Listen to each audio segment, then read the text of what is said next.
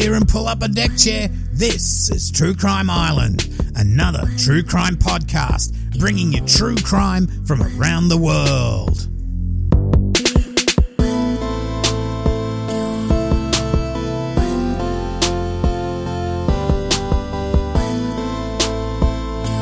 Hi, Islanders. I hope you're well. Last week we had Barbara Stager killing off a couple of husbands, and this week we have a similar case with the genders reversed. References this week are from the Atlanta Constitution, Forensic Files, and the book Too Late to Say Goodbye A True Story of Murder and Betrayal by Ann Rule. Very good book. I got it on Audible, as usual. I'm not sponsored by them, but so much easier to listen than read. Okay, so this week we go to Buford, Georgia, which is about a 40 minute drive north northeast of Atlanta near Lake Lanier. It's 2004 and Barton Corbin lives with his wife Jennifer and their two children in a very nice house at 4515 Bogan Gates Drive. For the Aussies there, we all know what a bogan is. From the outside, the 40 year old six foot three dentist Bart and 33 year old six foot Jen looked to have the perfect life.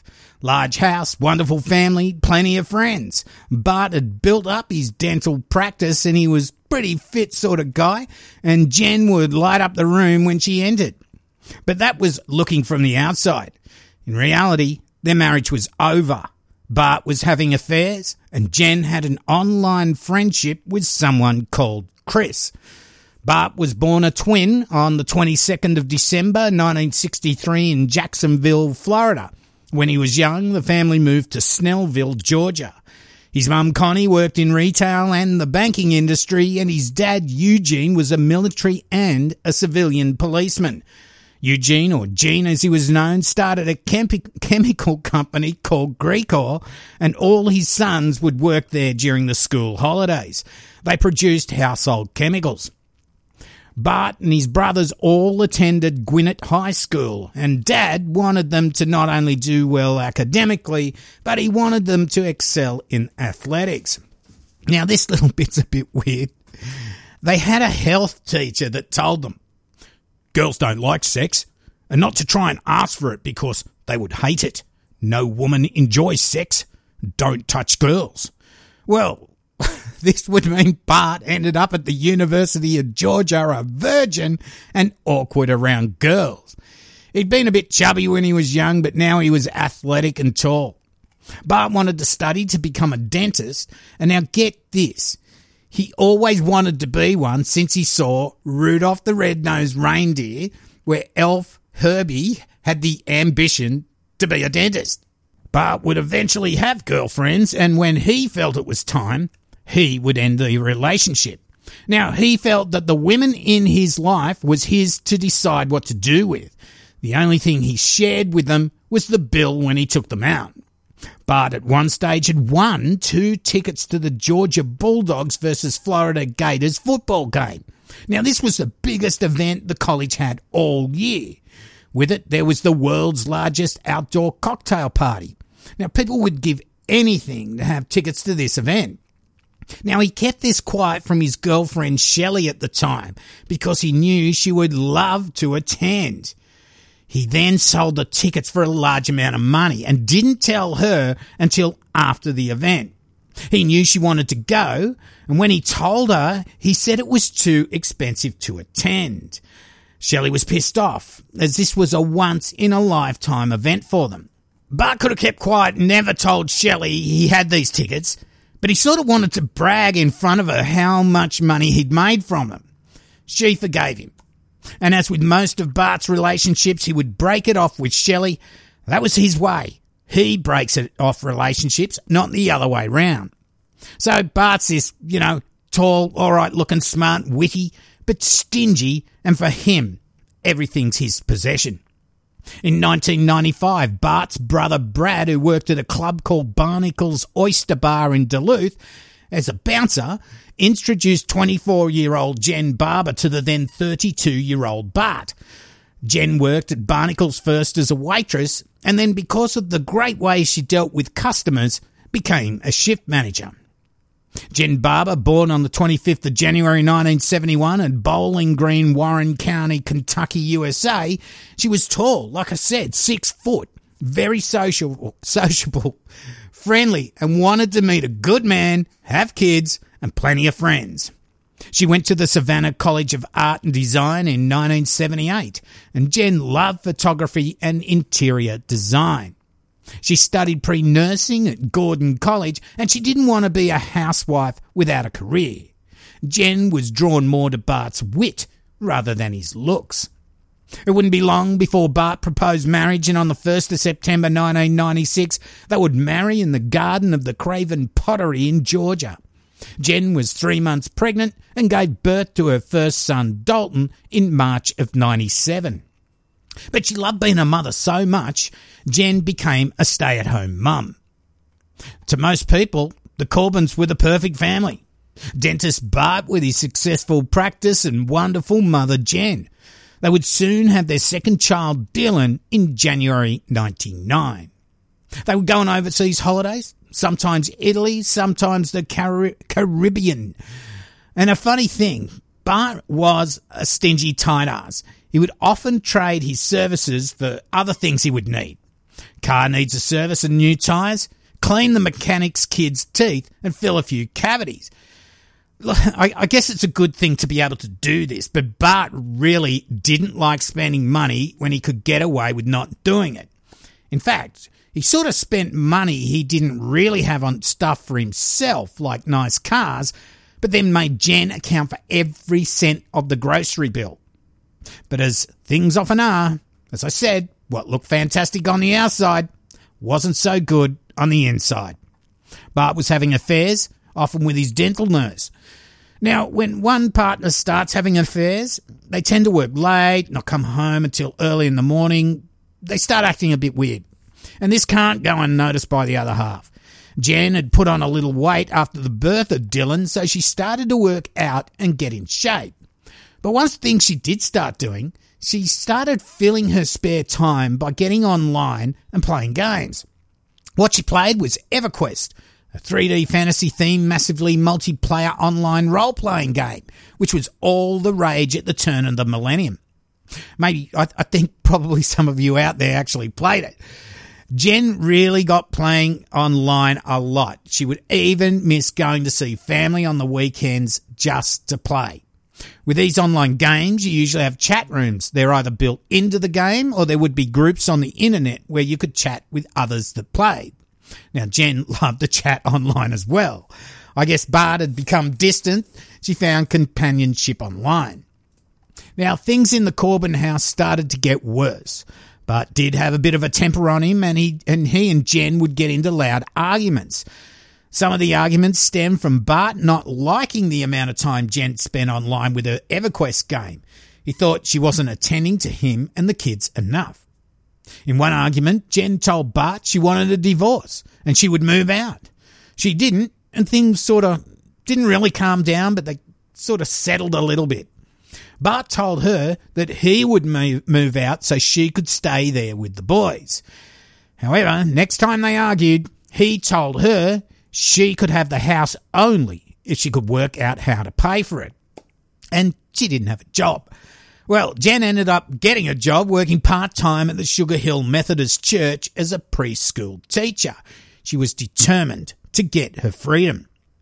While Bart was having it off with his dental nurse, working it back late, Jen would get online and chat with in a chat room with a friend named Chris. For Jen, she found someone she could connect to through the internet. She wasn't actually having a physical relationship or anything, just an online one. And after some time, this grew from the game chat room to an external one and then to emailing each other.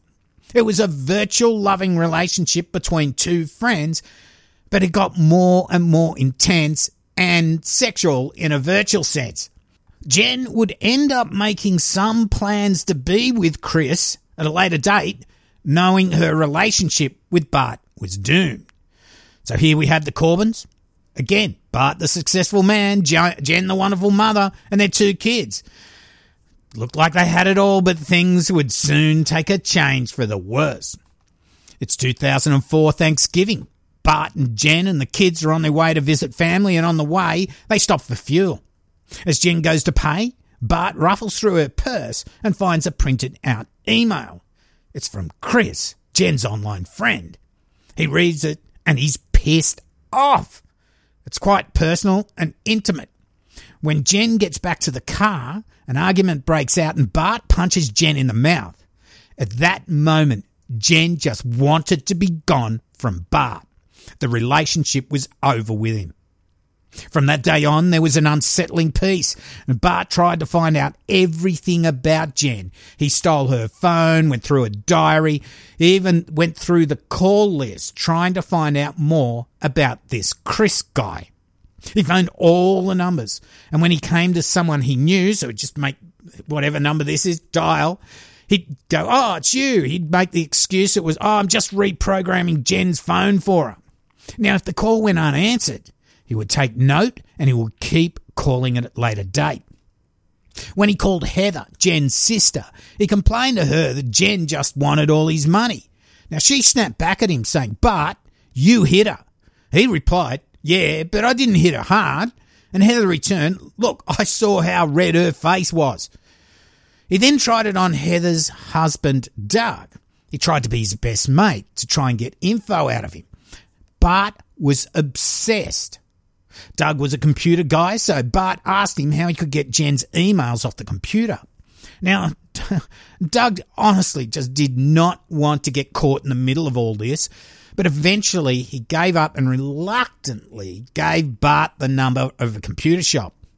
Then Max Barber, Jen's dad, inadvertently mentioned an item on their credit record when organising the purchase of a yellow Mustang for Bart.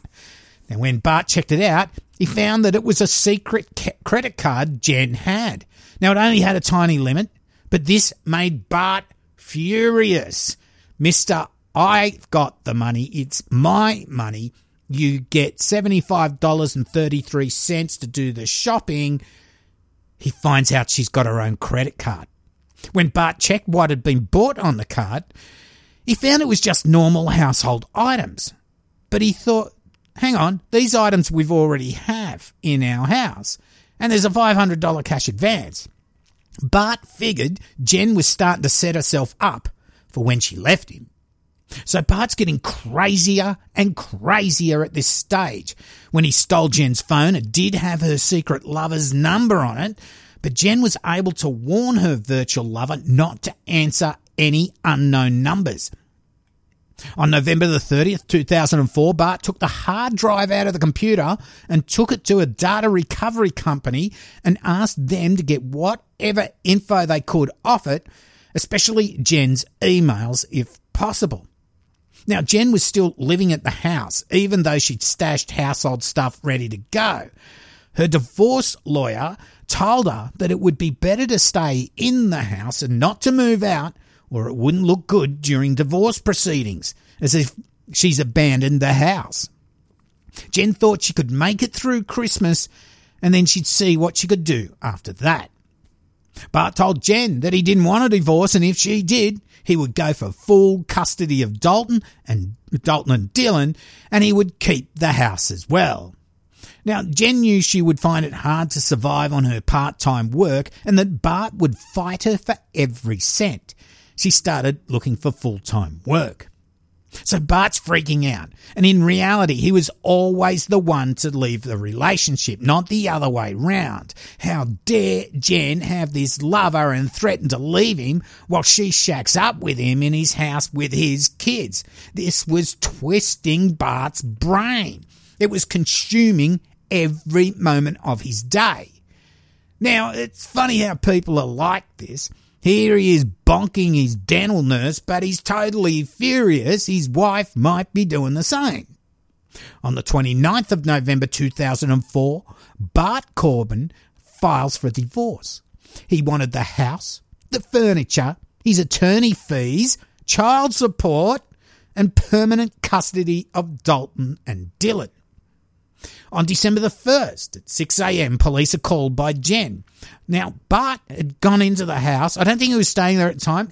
He goes into the house, takes her phone, takes other possessions of hers, plus it looks like a shotgun goes missing.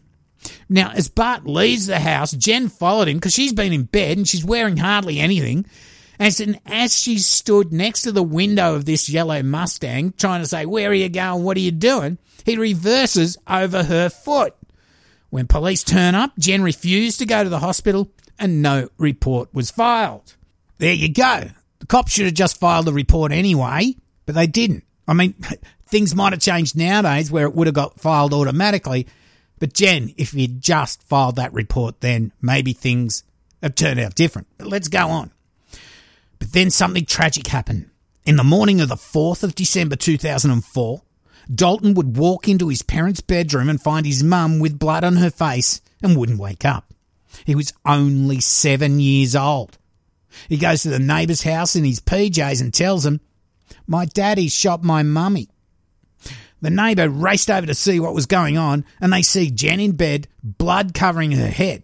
The police are called. They find Jen slumped over in the bed, a gunshot wound to her head, and a .38 caliber revolver in her lap or just under the covers in a, near her lap. And there's divorce papers from Bart.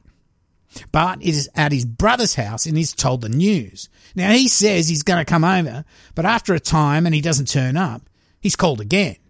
He still doesn't go to the house. He doesn't even ask if Dalton and Dylan are safe. He doesn't even try to go and be with them. Several other calls to Bart are now being answered by his brother. Now, initially, the death is treated as a suicide. Investigators theorise that Jen, on finding out Bart has filed for divorce, has killed herself.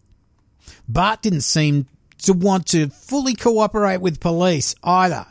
Now, he told them that the night before Jen's death, he was out with friends at the Wild Wing Cafe bar in Suwanee, and he had receipts to back up his claim. He then said he went to a friend's house and then finally stayed at his brother's house where he was when he was called notifying him of Jen's death. He also told him he didn't want to cop any flack from Jen's parents at the house, and that's why he didn't go there. Now, Jen's body was subject to an autopsy, and this shone a whole new light over her death. The autopsy showed that the trajectory of the bullet entering her head was from the rear right side and it was moving forward. Now, this was unusual that you'd hold the gun like that, but it does happen. The medical examiner then asked for crime scene photos which showed the gun placed in front of her body. Now, well, it was under the covers just in the front of her body. Now, this was impossible. The gun shouldn't have landed where it did. It suggested that it had been placed there after she was shot. Also, there was no GSR or gunshot residue on Jen's hand, nor blood spatter on her hand. The gun that killed her, when tested, showed it gave off a huge amount of GSR. Jen's death was now being treated as a homicide. At the same time, a neighbour of Corbin's told police it was that she thought that one of Bart Corbin's ex girlfriends years before had also killed herself by shooting herself in the head. Now, the cops are on to something here. They found that Bart Corbin's ex girlfriend, 27 year old Dolly Hearn, had indeed died from a gunshot wound to the head on June the 6th, 1990, and that it had been treated as a suicide. So this is 14 years before. Police contacted Dolly's parents. Now, they never for one minute thought their beautiful daughter that had so much to live for had killed herself. They were pissed off that the police didn't investigate Bart Corbin more thoroughly and believed he'd done it. The crime scene photos for Dolly's death were still available. Now, she could be seen cross legged on the sofa, slumped to one side, covered in blood and the gun in her lap. At the time of her death, the cops, they didn't have a blood spatter analyst, but now they did. When the blood patterns on Dolly's body were analysed, they showed that her hand had no blood spatter showing she hadn't held the gun to her head when it went off, and there were transfer marks on her inner thigh. It looked like she'd been shot from the side and the gun placed in her hand in her lap, and this is where this blood transfer had occurred. The gun used was one she kept under her bed for her own protection. Police also found that Bart had proposed to Dolly, but she'd turned him down. After they broke up, Bart stalked her constantly. Here's some of the things that happened. He stole her cat Tabitha. He stole some of her academic resources that she required to pass her dental exams. Yeah, that she was studying to be a dentist and that's how they met. He also put hairspray in her contact lens case. My God, what that would feel like. He took the fuel cap from her car and he let down her tyres. But ends relationships. It's never the other way around. Oh, by the way, she got her cap back. So now we have his wife wanting a divorce, and now she's found dead with a gunshot wound to her head. Another dead woman that wanted to leave Bart Corbin. When police followed up with Bart's next door neighbour, they were told in the early hours when Jen was killed, he'd heard the familiar sound of Bart's car pull up. Phone records would put him in the area at the same time. Now you know who he was calling. He called his marriage guidance counsellor to cancel his and Jen's appointment they had for the next day, leaving a message on the phone saying that it wouldn't be required. Okay, so you know how I told you Bart was stingy and tight ass? He's so tight that he will cancel the appointment for a marriage counselling after killing his wife just so he doesn't get charged for it. And yes, that, of course, that's no spoiler alert at this stage that he killed his wife. I think you sort of worked that out already. Bart killed Jen and police would pick him up and charge him. What was sick as well was that he attended Jen's funeral before he was arrested. Jen's family at that stage pretty much suspected him of killing her, and how awkward that must have been. Anyway, he protested his innocence throughout the interrogation, but he ended up confessing once all the forensic evidence was put in front of him. He also did a plea deal to take the death penalty off the table in return for confessing to killing Dolly Hearn. And remember what really sparked Bart's temper and pretty much led him to plan Jen's death? Those emails he found in Jen's purse during Thanksgiving. The ones from Chris. Well, Chris wasn't Mr. Chris. It was actually a woman called Anita. Jen had been catfished for quite a while, but when Chris or Anita came clean and told her she wasn't a man, Jen ended up coming round to it and was actually fine with that. She'd fallen in love with the personality, not the gender, and was planning on meeting up with her in the very near future. Another weird fact was that at 1.30am, just short of the time before Jen was killed, Jen had been chatting with Anita online. Now this is a bit weird, this one. Anita asked would she put a gun to her head and pull the trigger if she asked her to do it? Or something like that. I'm paraphrasing. That's really weird. I was thinking when I heard that, could Bart had been posing as Anita online so that when he goes and shoots her in the head, that they'll see this chat and that she's done it herself? I mean, this was never investigated and I've never found anything to back up that theory at all, but it seems weird that this happened. Now, Bart Corbin would plead guilty on two charges of first degree murder and receive two concurrent life sentences. Well, Islanders, there you go. This guy got away with the murder of his ex for 14 years until he tried to stage the same crime with his wife. The problem is, he just didn't stage them right. Lucky there were crime scene photos of Dolly's murder so that 14 years later they could be analysed, proving she didn't kill herself. Also, the me- medical examiner, she asked for crime scene photos when she did the autopsy, again proving Jen didn't kill herself.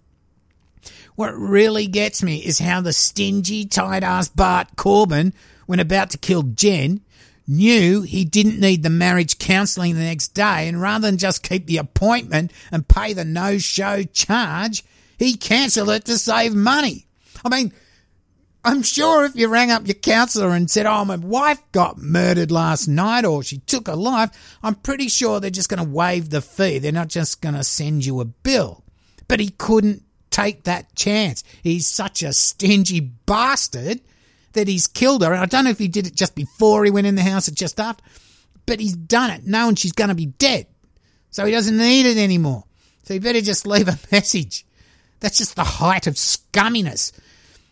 Also, the call outside his house, that fucked him up because the phone pinged the cell tower nearby rather than being one near his brother's house where he said he was. I mean, why not just wait till you get home to his brother's house? I don't know. That stuffed him. Like I said, Bart didn't take to have a woman leave him. He was the one that did the leaving. Everything was his possession, including women. He only gives it away when he's ready to give it away. Dolly knocking him back on his marriage proposal and Jen wanting a divorce was just not gonna happen in his mind. If they wanted to leave him, they would pay the ultimate price. No man was going to have his women. Dolly, well, she was right at the end of her studies when she died, and she got a post- posthumous doctorate awarded to her. Like I said, she just had a final exam, so the university did that for her. So last week we had Barbara Stager killed two husbands years apart, and this time it's Bart killing many years apart, both trying a similar method with guns, but then get caught up in their lies and bad murder planning. I guess it's this sort of craziness that draws us all to these true crime cases. But Corbin, you're just the scum of the earth. You destroyed two innocent, beautiful lives that had so much more promise than yours. You not only destroyed them, but you also shattered the lives of their family and friends, and all you had to do was let go and move on. You hypocritical fuckwit. Okay, so don't forget to check out Too Late to Say Goodbye, a true story of murder and betrayal by Ann Rule. It really is a deep dive into this case, and it goes right into the Dolly Hearn case a lot more than I could here. Honestly, some of these books, I think that one might be 13 hours worth. You're going to get a lot more detail. Okay, so that's the end for this week. I'd like to thank my patrons, past and present, for keeping the light on. James Ramsey, S. Vajja, Ava Lupold, and just a special thanks to everyone out there. If you'd like to throw a dollar my way, please check out patreon.com forward slash true crime island. Or if you just want to shout me a beer for Christmas, you can donate to paypal.me forward slash true crime island. A free beer is always nice, like I say, after dumpster diving into these cases. Just like John Kelly did this week. Thank you so much, Boomfuckalunga, everybody. But can I just ask you to take the time to maybe share the podcast with your friends or even in groups on Facebook, whatever? The Island is one of the few truly independent true crime podcasts out there and commercial free. Because of the straight up nature of how I bring the show to you, some, sometimes it doesn't go too well with Apple and all this sort of stuff. So I do rely on your help in getting the word out there. Best of all, that's free of charge to help the island out. I'm also listed on Audible if you could just rate and review if you've got it on got Audible or Amazon because there's not there's a lot of podcasts getting on there now. I've there's a few true crime ones of course, but not so many have been rated. Let's try and rate up the island and get it up there. Go to my website, truecrimeisland.com, where you can stream each episode. If you don't want to use any of these iTunes pod players or whatever, you can download it or you can stream it. I have links to merch. Social media is there as well. Also, you can email me. It's always the best way if you want to get in touch. Don't message me, email me. Well, that's about it. I've been your host, Cambo. You've been listening to True Crime Island. And as I always say, don't forget to delete your browser history. Good night. Boomfuckalunga.